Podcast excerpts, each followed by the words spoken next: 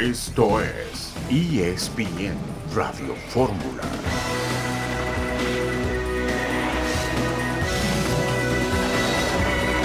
Estamos aquí en esta emisión multimedia de ESPN Radio Fórmula. Eitan Benesra, buenas tardes.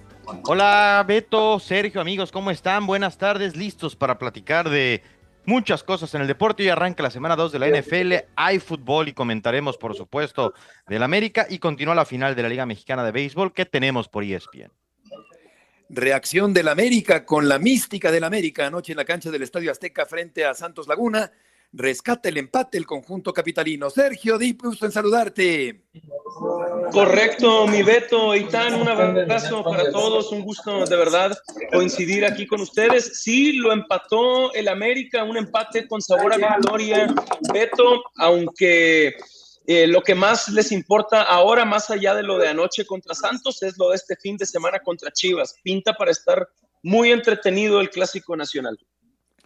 Exactamente, perdió la condición invicta en cuanto a victorias, aunque se mantiene sin perder con este empate que rescata el día de ayer con una reacción formidable el conjunto de las Águilas del América frente a Santos Laguna, que tuvo el triunfo en la bolsa anoche en Santa Úrsula. Vamos a escuchar al Chicote Calderón, precisamente habla sobre el clásico de clásicos del fútbol mexicano del próximo fin de semana en el eh, duelo que tiene al América como favorito sobre el equipo de las Chivas. Y obviamente en el mejor momento del América, como dices, eh, pues, está bien, eh, lo vemos de buena manera. no nos asusta, obviamente no nos asusta enfrentarnos a esa América que quizá no ha perdido en 10 juegos. Este clásico va, va a dejar buen sabor de boca y más para los chivermanos.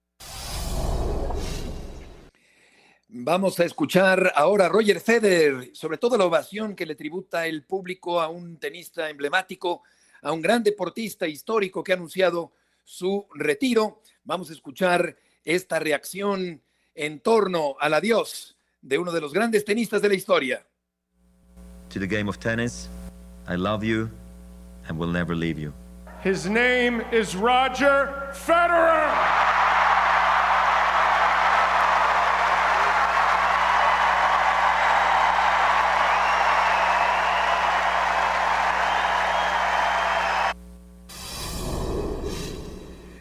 Tinta ha corrido este día y en los años anteriores en torno a la figura de Roger Federer que ha anunciado su retiro de las pistas del tenis. Vamos a escuchar también en el mundo del fútbol a Víctor Manuel Bucetich, que habla sobre Rogelio Funes Mori, el centro delantero del conjunto del equipo del Monterrey. El Meiji tiene todo el nivel para poder estar ahí. Es uno de los mejores, o si no es el mejor que juega esa posición de espalda y tiene todos los recursos. Basándome en los argumentos que lo vemos a diario, considero que es un hombre idóneo para la selección. Tiene el perfil de, un corte internacional, o sea que puede competir contra cualquiera. Él está ahí porque tiene la capacidad, tiene, tiene todos los argumentos para poder estar ahí. Está claro que juega con la selección nacional, que tiene un lugar bien ganado, eh, este naturalizado del equipo del Monterrey, pero yo pensaría eh, que para efectos de titularidad, Sergio debería ser Raúl Jiménez, aunque viene recuperándose paulatinamente y lentamente Raúl Jiménez para ser el titular con la selección mexicana. Beto, entiendo perfecto a lo que te refieres con lo de Raúl. Ha sido el hombre de confianza de Gerardo Martino en este ciclo mundialista pero para mí hoy el mejor es Santiago Jiménez y acaba de volver a marcar. Toma el lugar de Danilo en el ataque del Feyenoord, entra de cambio y vuelve a marcar en Europa League. Entonces, para mí hoy el titular en el Mundial contra Polonia debería ser Santiago Jiménez, Beto, y la única razón por la que Rogelio Funes Mori sigue en la selección mexicana para mí es porque nació en el mismo país que Gerardo Martín. Pues estoy de acuerdo. Y Santiago Jiménez volvió a anotar, como ya apunta Sergio, en la Europa League. Minuto 66. Había entrado al eh, campo de juego, ganó 6 a 0 el Feyenoord al Sturm en este partido. Volveremos enseguida en ESPN Radio Fórmula.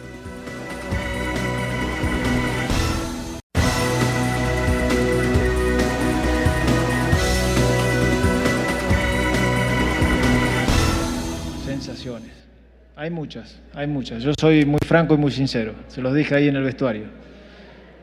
Estoy feliz por el carácter, la remontada, la valentía, pero es un buen cachetazo para que sepan que no somos invencibles, que las virtudes del rival están, que, que Santo hizo un partido quizás a manera de jugar inteligente, nos pegaron en el momento justo, sí, pero me voy a quedar con, con un empate que a la afición le gusta, nada más.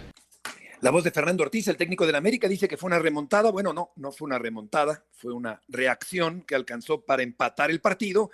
Y sí entiendo su punto, Benes, con respecto a que el partido estaba prácticamente perdido y el América no se encontraba en posibilidades de ganarlo. Por consiguiente, hay molestia en el entrenador americanista con respecto a lo que ocurrió en gran parte de este duelo anoche en la cancha del Estadio Azteca.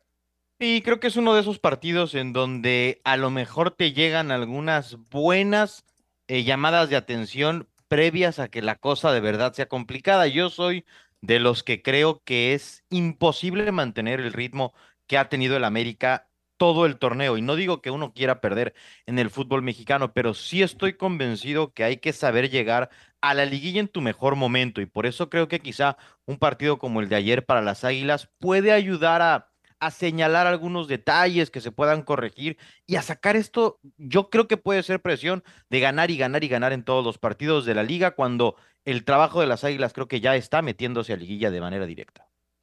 Exacto, le llega en buen momento esta sacudida, este golpe de realidad, aunque finalmente no perdió el partido. Y vamos contigo, Marcelino, con información del conjunto capitalino tras el empate a tres vibrante anoche en la cancha del Estadio Azteca.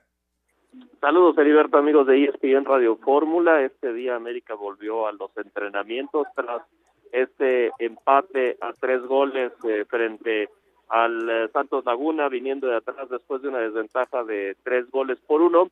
Y, un, equipo que, que, a pesar de, de esa llamada de atención, mantiene el buen ambiente al interior, eh, el no perder evidentemente les, les ayuda a mantener este, este ánimo y este día eh, se notaba en el entrenamiento.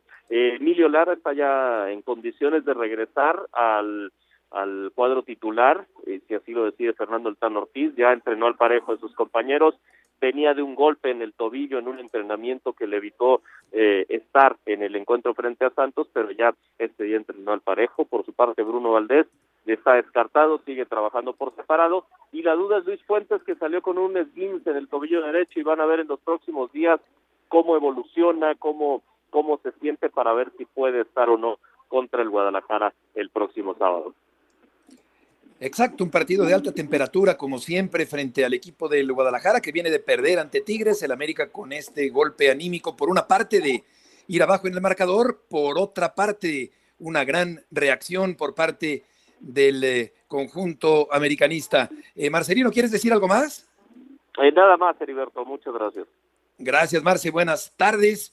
El Guadalajara, por otra parte, Sergio viene de esta derrota, de este descalabro, después de un repunte importante con Ricardo Cadena, y creo que el América es favorito para derrotar al Guadalajara, aunque ya se sabe que en este tipo de partidos cualquier cosa puede ocurrir. Coincido, mi Beto, que el América es favorito, es el primero de la tabla contra el séptimo, pero hay 10 puntos de diferencia. La racha del América fue muy importante, es cierto, coincido con Eitan en que es la manera perfecta de perder esa racha de victorias consecutivas con un empate que te sabe a victoria. Mientras que Chivas, aunque perdió goleado por Tigres, Beto, para mí el, el, gran responsable de esa derrota escandalosa es el Guacho Jiménez, su propio portero. Y el mejor jugador de Tigres fue Nahuel Guzmán, el portero de la U de Nuevo León. El 4 por 1 me parece muy engañoso. Chivas merecía más, sobre todo en la primera mitad, pero al final el resultado es escandaloso. Por eso sí espero un clásico nacional muy parejo, pero debería ganarlo el América, sobre todo por cómo cerraron ayer el partido, son locales, el momento anímico es suyo y, disfrutan de este entorno contra el Guadalajara. Se saben superiores y sí creo que lo van a demostrar en la cancha. Y hablando de porteros, eh, qué actuación de Acevedo el día de ayer, y atacadas extraordinarias. A mí me parece que tiene que ir como tercer arquero de la selección mexicana al campeonato mundial. Creo que lo merece. y se confirma el buen momento, el gran momento de Acevedo el día de ayer con intervenciones realmente magníficas frente al conjunto del América. Sí, ahí alguien tiene que interceder, alguien tiene que ponerle un freno a Gerardo Martino, porque él terminando la participación de México, así sea con un campeonato del mundo, creo que está claro que no va a continuar en selección mexicana y a la selección mexicana le viene bien que Acevedo, que parece levanta la mano para tomar el lugar de Ochoa en un mundial tan importante como el del 26, que tenga esa experiencia. Entonces, da la impresión de que respondió además de gran manera. No me convocas, te demuestro y te exhibo que está mal en, tu, en tus eh, apreciaciones. Así es que gran mensaje de Acevedo y ojalá de verdad alguien con más, eh, con, en el organigrama de la federación más alto que Gerardo Martino, eh, le diga que tiene que estar en, en la selección. Beto, para mí eh, Acevedo no, no fue convocado y probablemente si la decisión la toma Martino solamente, no va a ir al Mundial porque al Tata no le importa lo que vaya a pasar con México en el siguiente ciclo mundialista. Él ya se va, se quiere ir, nos ha quedado claro a todos. Y entonces a Martino no le interesa el futuro de la selección. Nosotros desde afuera lo vemos como Acevedo tiene todo para pelear por el puesto titular en México, Estados Unidos y Canadá en el 2026 y por eso queremos que vaya y que empiece a empaparse y que empiece a, sentir lo que es una Copa del Mundo, etcétera. Pero a Martino que le vale y que ya se quiere ir, de verdad creo que alguien tiene que imponerse y, y decirle, hey, este va porque va, porque nosotros sí nos quedamos acá, porque hay que empezar a planear, a pensar en el futuro, etcétera. Sí, alguien con sensatez, aunque pudiera defenderse Martino diciendo yo soy el responsable de las elecciones, eh, soy independiente en mi criterio para elegir a quien yo quiera, pero estoy de acuerdo, tendrían que eh, hacerlo, entrar en razón con respecto a que Acevedo puede vivir una excelente experiencia en el Mundial, no obstante que seguramente no va a jugar ningún minuto en el Campeonato Mundial, pero es el portero del futuro y creo que tiene bien ganado el lugar como tercer arquero de la selección mexicana, eh, incluso apretando, espoleando a Ochoa y a Talavera en el campeonato mundial. Vamos a escuchar al Chicote Calderón con respecto al eh, partido del fin de semana contra el conjunto del América. Es emocionante agarrar a, un América que está en, de líder en la tabla, ¿no? Obviamente para nosotros es mejor porque sabemos que, por ejemplo, igual nos enfrentamos a un equipo que estaba, estaba arriba, igual quizá no estamos jugando eh, buenos puntos para el pase directo con Tigres. Eh, no fue el resultado, pero te digo, qué mejor que enfrentarnos contra esos equipos y obviamente en el mejor momento de la América, como dices, eh, pues, está bien, eh, lo vemos de buena manera. no nos asusta, obviamente no nos asusta enfrentarnos a esa América que quizá no ha perdido en 10 juegos. Trabajamos para enfrentarnos a, a América, a Monterrey, a Tigres, a esos equipos que, que siempre han estado ahí a la altura y bueno, creo que va a ser un, buen partido. Este clásico va, a dejar buen sabor de boca y más para los chivermanos. Está bien, eh, Sergio, no asustarse, me parece, me parece perfecto, no asustarse frente al acérrimo rival que juega bien al fútbol, por mucho que ayer se haya tambaleado por momentos frente a Santos Laguna, pero vamos a ver eh, si el Guadalajara logra tener un alto nivel en este partido. Me quedo pensando en lo que decías ¿Qué, tan presionado se pudiera sentir Martino de, de, que le, le forzaran en un momento dado a, meter a, Acevedo en la lista, ¿no? Creo que, creo que es, un tema muy delicado ese, pero estoy de acuerdo en principio. Pero, pero deberían, Beto, ¿no? Es el tercer portero, Beto, o sea. Eso, pero aparte, pero aparte, a ver, hoy hoy posiblemente solo por debajo de Ochoa está Acevedo como segundo portero. Sí, sí, sí. yo entiendo que entonces tiene su lugar ganado, no es solo porque, ah, vamos a darle esto como una experiencia mundialista, porque seguramente en el próximo mundial eh, sí va a estar entre los tres mejores. ¿no? Hoy es probablemente el segundo mejor portero mexicano en la actualidad, claro. Entonces, con, con justa razón, debería decirle John de Luisa, es el que le tiene que decir. Es John de Luisa el que se tiene que imponer y decirle a Gerardo Martino, van 26 al Mundial y este es uno de los que va. Listo. Sí, también está el caso de, de Santiago Jiménez, eh, de Henry Martín, que ha tenido mejores momentos, eh, Eitan que Funes Mori, que ha estado lesionado durante mucho tiempo. En fin, decisiones peliagudas que tiene que tomar el señor Martino antes del Campeonato Mundial. Sí, por supuesto, y es lo normal de cada convocatoria, y hay una ilusión grande. Algunos tendrán o no otra oportunidad de pelear por un mundial, que es el sueño máximo de cualquier profesional del fútbol, pero sí creo yo que, que hay quien está por arriba del propio entrenador. No se trata de decir, te pongo la alineación, eso es diferente. Se trata de decir, a mi Federación Mexicana de Fútbol me conviene que Acevedo esté en el mundial. Claro. Entonces, lo vas a poner en el mundial. Así de fácil, Beto, como voy a poner un ejemplo y es algo que ocurre con nosotros. Oye, vamos a tener esta mención pagada. Ah, ya está.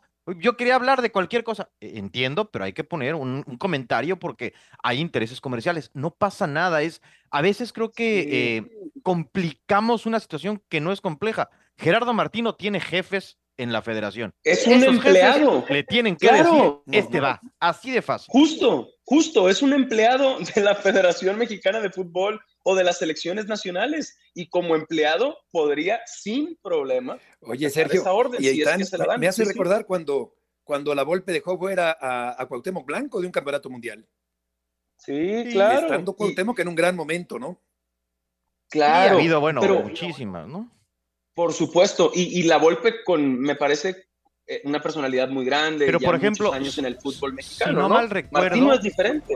Ochoa fue como tercer portero a Japón y Corea, ¿no?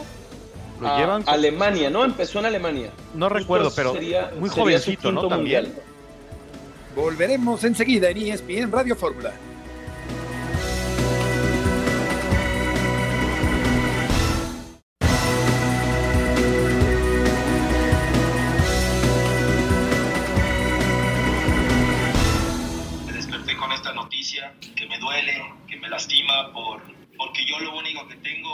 Este pequeño nombre de una persona que ha trabajado por muchos, muchos años en el medio futbolístico. Es un club que amo, es un club que, que respeto y hoy por esas razones pues es un día doloroso para mí. Raúl, tengo que ser muy puntual. ¿Tú has pedido dinero o has cobrado a padres de familia por pon- registrar a sus hijos o darles minutos en los partidos? Nunca, nunca. Niega rotundamente Raúl Alpizar cobrar a los jugadores. Este es un tema recurrente, eh, solo que cambia de nombre. Ahora se trata de Alpizar, pero otros personajes del fútbol vinculados a Pumas y a otros equipos han tenido este tipo de prácticas, aunque ahora Alpizar lo niega y vamos a ver en qué termina este lamentable tema de cobro a jugadores en las fuerzas inferiores. Vamos a ir con Adriana Maldonado, que tiene información sobre este tema, también el conjunto de los Pumas de la Universidad. Adriana, mucho gusto en saludarte. ¿Qué tal, Beto? Fuerte abrazo para ti y para todos por allá. Es un tema bastante complicado, esa es una realidad. Ayer un medio de comunicación sacó esta información y bueno, ya podemos escuchar ahí las palabras de Raúl Alpizar en donde da su punto de vista sobre estas eh, presuntas acusaciones sobre actos de corrupción. Lo que sí es una realidad es que tanto Raúl Alpizar como el visor Esteban González han quedado por ahora separados de sus cargos en el equipo han dejado pues sus responsabilidades como director de fuerzas básicas y como visores del cuadro universitario y bueno ahora dejando todo eh, este tema de las investigaciones de todo el proceso que se debe de seguir en estos momentos en manos de la directiva y del propio club de la Universidad Nacional comentarte que ahora será Mejía Barón quien tome eh, pues por ahora junto con su auxiliar Jorge Bantolara pues el cargo de estas fuerzas básicas y es un tema complicado, Beto, y era lo, lo que menos le hacía falta al equipo de los Pumas este semestre, tomando en cuenta que ha sido un equipo muy irregular y que están peleando en este cierre de la fase regular por un puesto en repechaje. Adriana, una pregunta, te saluda Eitan. Esto, todas estas situaciones se presentan a partir del reporte que da a conocer Reforma o desde antes ya había una investigación interna del club universidad respecto a estas acusaciones?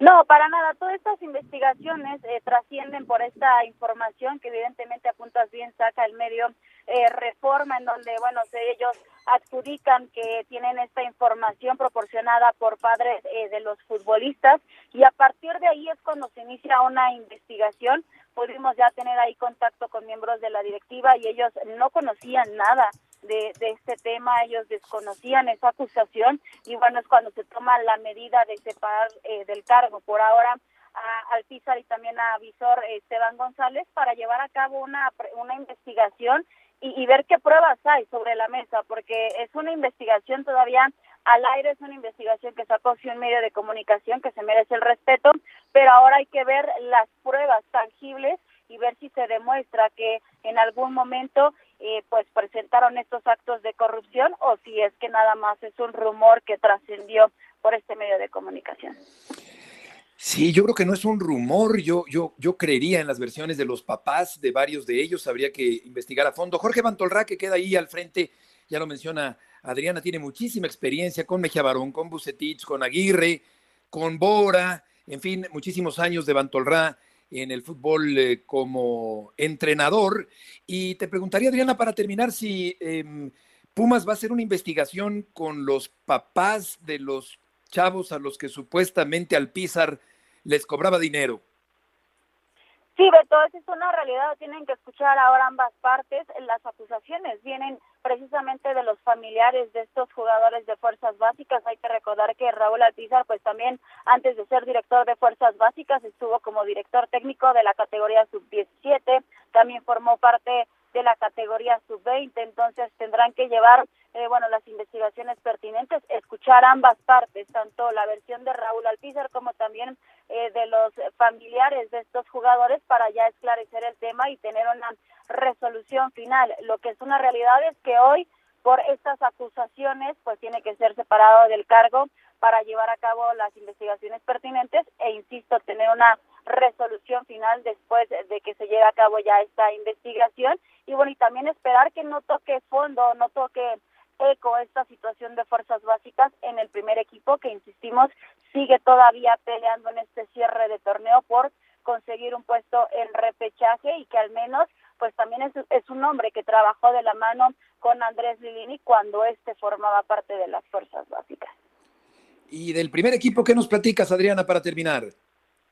Beto, pues el equipo está concentrado, estará este domingo por la tarde recibiendo al Cruz Azul, esto es lo que será ya el último partido como local del cuadro Aure Azul en esta fase regular, después tendrán que seguir peleando por ese boleto a repesca ante Puebla y también ante Bravos de Juárez. Es la última oportunidad que tienen ante su afición de sumar una victoria más, la que podría ser la tercera en el campeonato. No la tienen sencilla porque enfrente tendrán un equipo como Cruz Azul, que en caso de que hoy gane ante León, pues bueno, la máquina llegaría con menos presión para este encuentro, recordando que Cruz Azul tendrá esta noche actividad en la cancha del Estadio Azteca con duelo adelantado de la jornada 16. Así es que todavía la tabla está muy apretada. Tienen oportunidades los dirigidos por Andrés Lilini de colarse en zona de repechaje, pero tendrán que ser muy inteligentes, cerrar filas y concentrarse en los 90 minutos porque, bueno, ustedes estarán de acuerdo conmigo, los inicios lo suele presentar muy bien el equipo universitario, pero no sabe de repente manejar esas ventajas en los marcadores, deja muchos espacios a los rivales y por ello después o le dan la vuelta en el marcador o terminan empatando los encuentros y eso ha sido pues una constante en este equipo a lo largo del torneo. Correcto, Adriana, muchas gracias por la información. Fuerte abrazo, Beto, linda tarde. Igualmente, buenas tardes. Se esfuma Sergio el torneo para Pumas y vendrá el tiempo para eh, reflexionar, para profundizar en torno a Dani Alves. Yo no diría que un petardo, pero sí diría que se ha quedado muy por debajo de la expectativa el brasileño con el equipo universitario.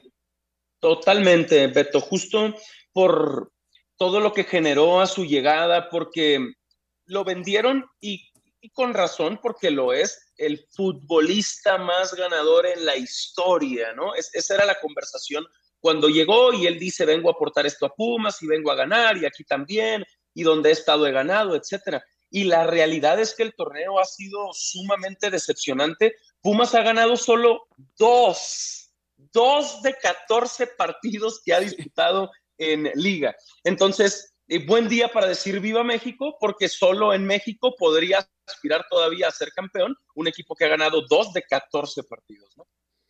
Pues sí, cosas que se ven en este país, porque además eh, seguramente la inversión económica fue muy elevada, recurrir a patrocinadores, pagar un sueldo elevadísimo, buscarle una posición, no desacomodar lo que ya estaba acomodado, en fin, no ha funcionado, no ha jalado Dani Alves en el fútbol mexicano. Pero vamos con León Lecanda, que tiene información de la máquina cementera. León, mucho gusto en saludarte.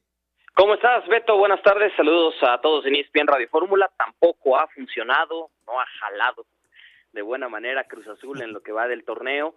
La victoria contra Mazatlán el domingo pasado pone a la máquina con posibilidades todavía de meterse a la repesca, eh, un equipo que no la ha visto en este torneo, pero si esta noche le gana a León, empata con los mismos 18 puntos al equipo de la Fiera e ingresará seguramente a zona de repesca a falta de dos jornadas. El partido de hoy por eso es tan importante y debido a ello el técnico Raúl Gutiérrez prácticamente no hará movimientos en el once titular respecto a la victoria el domingo pasado frente a Mazatlán. Le gustó mucho al Potro el equipo en el primer tiempo y por ello prácticamente el único cambio por obligación es el de lateral izquierdo, el ingreso de Alonso Escobosa por Jaiber Jiménez debido a la sobrecarga muscular que ha marginado al número 3 de Cruz Azul del partido de esta noche. Sí, vamos a ver qué ocurre con, con la máquina que también eh, pues eh, tardará yo creo que mucho tiempo eh, León en recuperarse, ya visto el, el, bosque y no tanto el, el árbol de lo que ocurrió con el América en este mismo torneo. Vamos a ver qué, qué tanto cambiaría León, seguramente lo sabes, Cruz Azul, en cuanto a su fisonomía para el siguiente torneo. Sí, Beto, y ayer que tuvimos una entrevista en exclusiva con Carlos Rodríguez, el Charlie, seleccionado nacional y una de las pocas piezas que ha seguido brillando en este Cruz Azul, justo es eso, ¿no? Cómo le cambia la carrera a muchos en el equipo, a la mayoría, ¿no? Una derrota como el 7 a 0 con América eh, cómo ha volteado por completo a la afición, las asistencias en el Estadio Azteca se han caído a niveles dramáticos, Cruz Azul promedia el 18.3% de aficionados en el estadio, es decir, eh, menos de 15 mil espectadores por partido en el promedio en casa. Y Beto, una situación que está clara es que al final del torneo muchos se van a ir. Eh, ya podemos anticipar la salida del peruano Luis Abraham, seguramente el regreso de Alejandro Mayorga a Chivas, eh, futbolistas a los que no se garantiza que vayan a continuar como Ángel Romero, quien no ha renovado su contrato, la posibilidad de que salgan Julio César El Cata Domínguez y Rafael Vaca de la institución, por ahí si alguno no le va bien en la Copa del Mundo, vamos a pensar un Charlie Rodríguez, Uriel Antuna, alguna oferta que pueda llegar por alguno de ellos, que Seba Jurado pida un cambio para tratar de tener minutos en otro equipo. Eh, sí, vislumbro Beto así a bote pronto, entre seis y ocho movimientos en el mercado de invierno y pues otra vez, ¿no? Será un equipo nuevo para el 2023. Mi León, un abrazo, hermano. ¿Qué escuchas del Potro Gutiérrez? Cuando sea que termine el torneo para Cruz Azul, pues hay tiempo, obviamente, tomando en cuenta el Mundial, noviembre, diciembre, etcétera. Pero hoy, ¿qué escuchas? ¿Es más probable que siga o que se vaya Raúl Gutiérrez? Sí, ¿cómo estás, mi querido Sergio? León, perdóname, si te parece responderle a Sergio después del corte, porque ya viene la claro, afilada a milímetros. Vamos a una pausa. Volveremos enseguida en esta tarde septembrina de Fiestas Patrias en ESPN Radio Fórmula.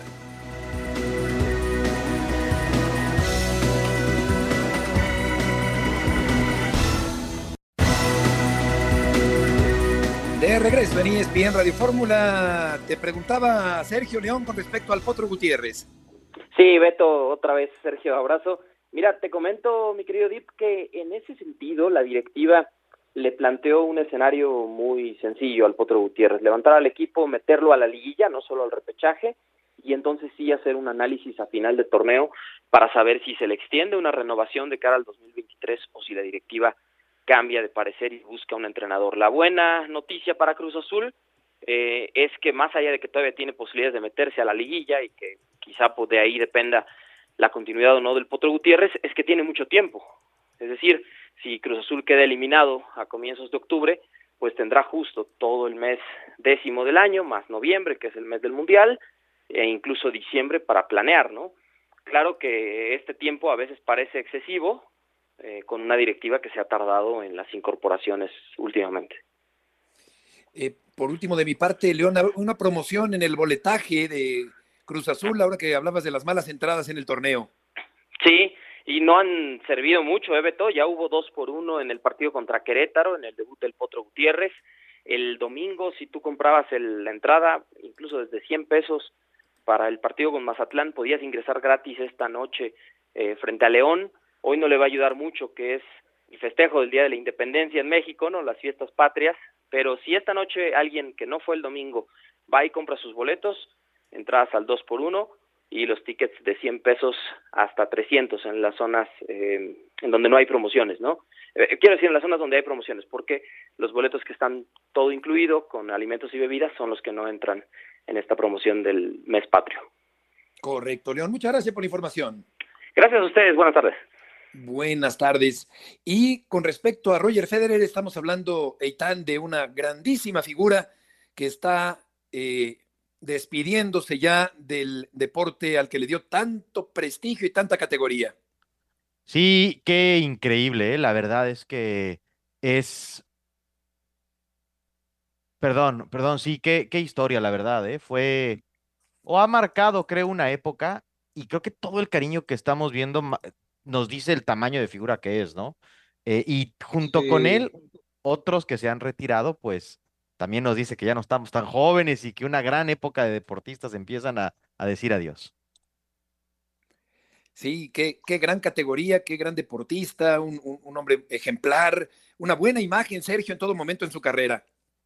Totalmente, Beto. Y creo que eso es lo que hace todavía, pues, más grande el recuerdo, la tristeza, la nostalgia este día, ¿no? Pero como el legado, porque creo que pues que ejemplifica de manera perfecta o que se acerca a, este como mensaje que quiere mandar el tenis del deporte blanco y como un deporte de caballeros, eh, un deporte fino, elegante, etcétera. Y creo que eso aplica perfecto con Roger Federer, suizo, además eh, de nacionalidad. Entonces, eso ayuda a la conversación de Federer. En su momento, el más ganador en la historia con 20 títulos de Grand Slam pero eh, ya lo superó Nadal y lo superará Djokovic, entonces no será recordado como el más ganador estadísticamente hablando, pero claro que está en la conversación con los grandes de, todos los tiempos, con los Michael Jordans y con los Michael Phelps y con los Mohamed Ali y con los Usain Bolts, porque sí creo que representó perfectamente a su deporte dentro y fuera de las pistas. De acuerdo, el prototipo del deportista, el deportista por antonomasia, Roger Federer. Lalo Varela, qué gusto saludarte. Lalo, ¿cuál sería tu, tu primera reflexión en torno al retiro de este gran deportista a nivel internacional? Pasión, determinación y constancia es lo que te hace campeón y mantiene tu actitud de ride or die baby. eBay Motors tiene lo que necesitas para darle mantenimiento a tu vehículo y para llegar hasta el rendimiento máximo desde sobrealimentadores, sistemas de sonido, tubos de escape, luces LED y más. Si buscas velocidad, potencia o estilo, lo encontrarás todo en eBay Motors. Con más de 122 millones de piezas, siempre encontrarás justo lo que buscas. Y con Guaranteed Fit de eBay, tienes la garantía de que tu pieza quede perfectamente a la primera o se te devuelve tu dinero. Porque con eBay Motors, quemas llantas y no tu dinero con las piezas que buscas, a los precios que quieres. Tu auto se convertirá en el MVP que te dará el triunfo. eBay Motors. ebaymotors.com. Solo para artículos elegibles se aplican restricciones. Gracias, Beto. Saludo a todos allá en el estudio, igual a, los que nos están escuchando. Lo, primero que me vino en mente es tristeza, ¿no? Por, porque se va una, una verdadera leyenda, un hombre con principios, un deportista, con principios, con valores, que intachable en todo el sentido de, de, esta expresión, ¿no?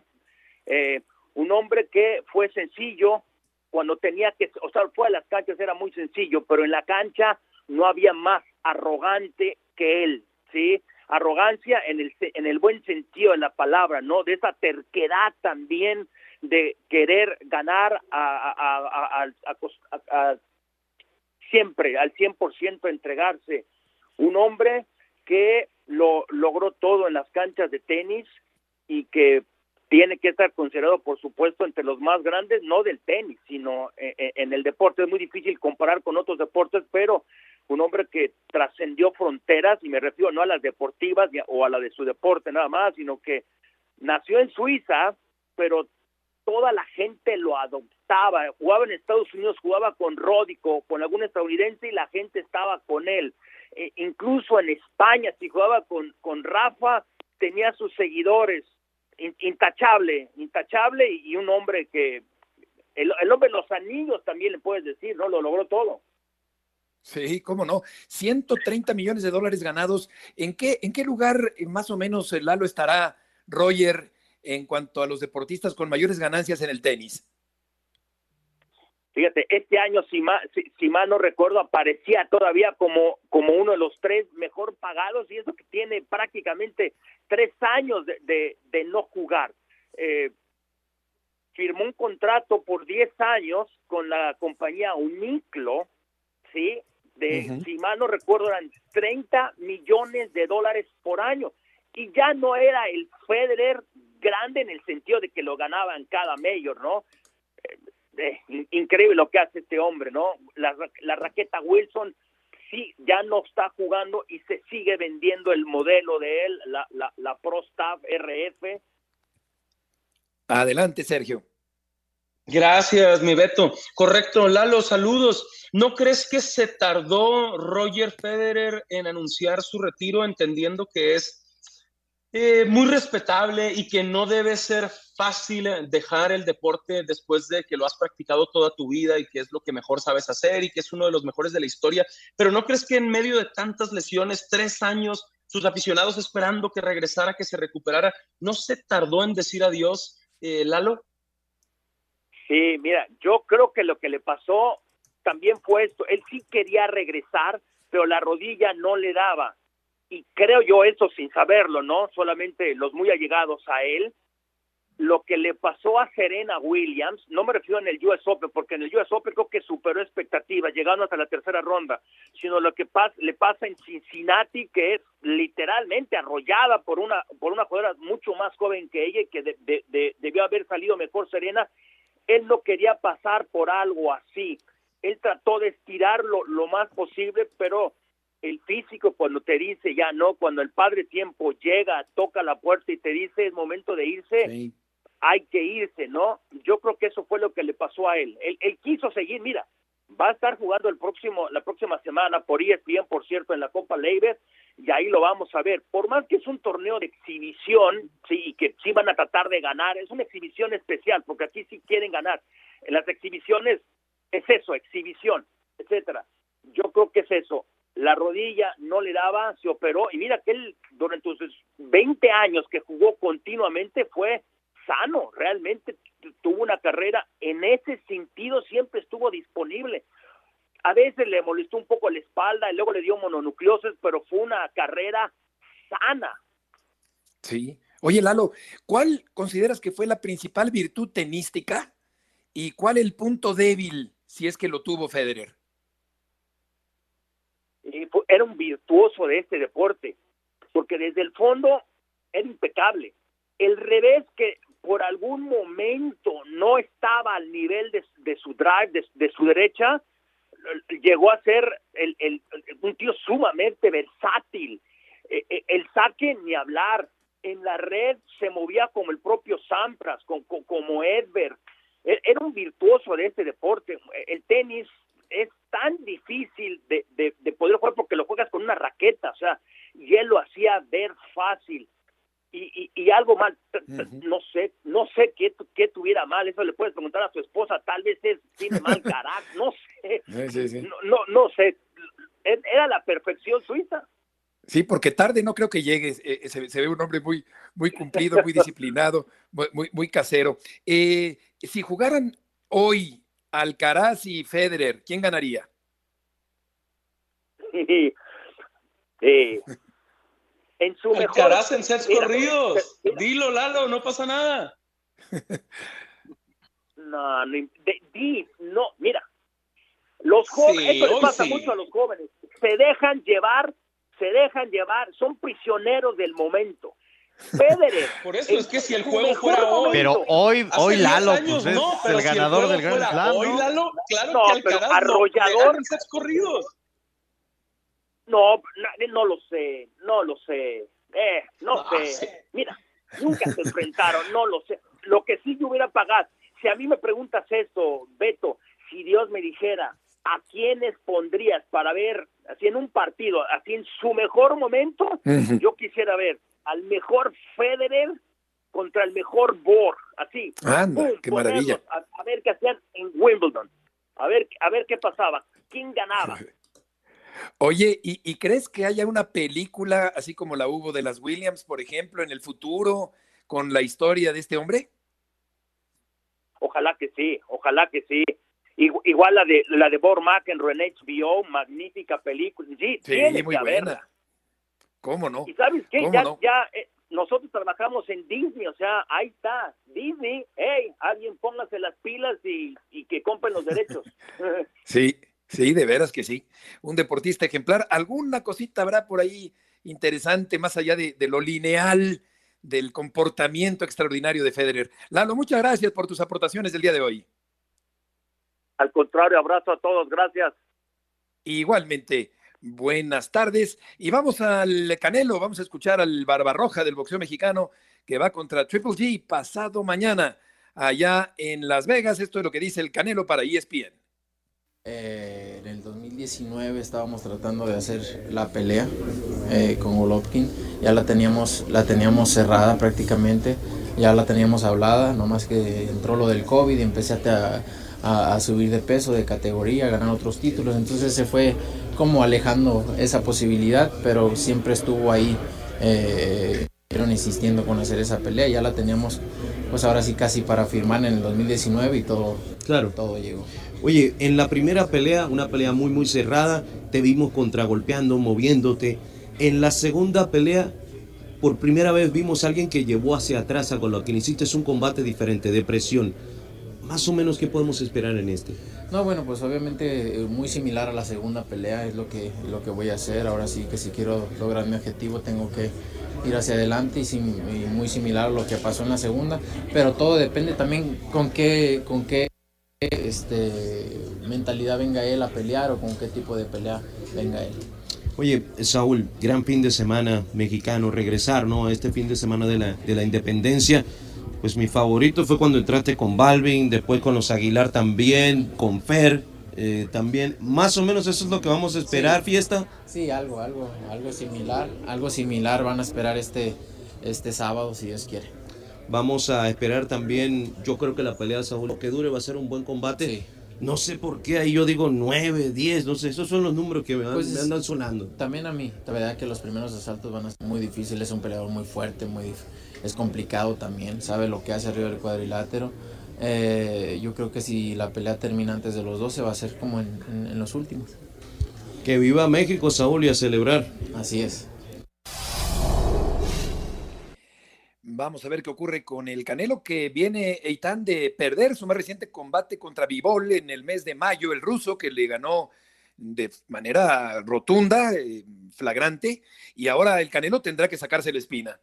Sí, en condiciones diferentes, porque lo de Vivol era muy complicado por el tema del peso, era un reto muy difícil para él y para cualquiera. Ahora contra Golovkin creo que cerrará lo que me parece hasta ahora ha sido la rivalidad más grande de su carrera. Es favorito el boxeador mexicano. Y lo que sí es afortunadamente con esto que parece ha quedado atrás con el tema de la pandemia, la industria, el negocio, Las Vegas volcadas y moviéndose al ritmo de los mexicanos en este fin de semana, en donde estamos, bueno, pues eh, festejando las fiestas patrias y donde se mueve una cantidad impresionante de, de paisanos para las, las Vegas. Exactamente. Por lo que toca al fútbol, regresando al tema, Sergio, la federación desembolsa una buena cantidad seguramente por un entrenador español con mucho prestigio como es Pedro López, que se va a encargar de la selección femenil de aquí en adelante. Sí, correcto. Eh, las cosas en México, en cuanto al fútbol femenil se refiere, Beto, pues se vienen haciendo cada vez mejor desde que empezó la Liga MX femenil hace cinco años. Se nota que va mejorando eh, el nivel en la liga poco a poco, que hay más inversión, que hay iba a decir mejores sueldos, pero digamos que son menos malos que al inicio porque las señoritas se merecen más de lo que cobran, pero vienen de un papelón en, en Monterrey. Apenas hace unos meses eh, la pasaron muy mal con, con, la selección mayor femenil, así que sí se necesitaba eh, un cambio y esperemos que, que, le hayan dado, que le hayan atinado en esta ocasión.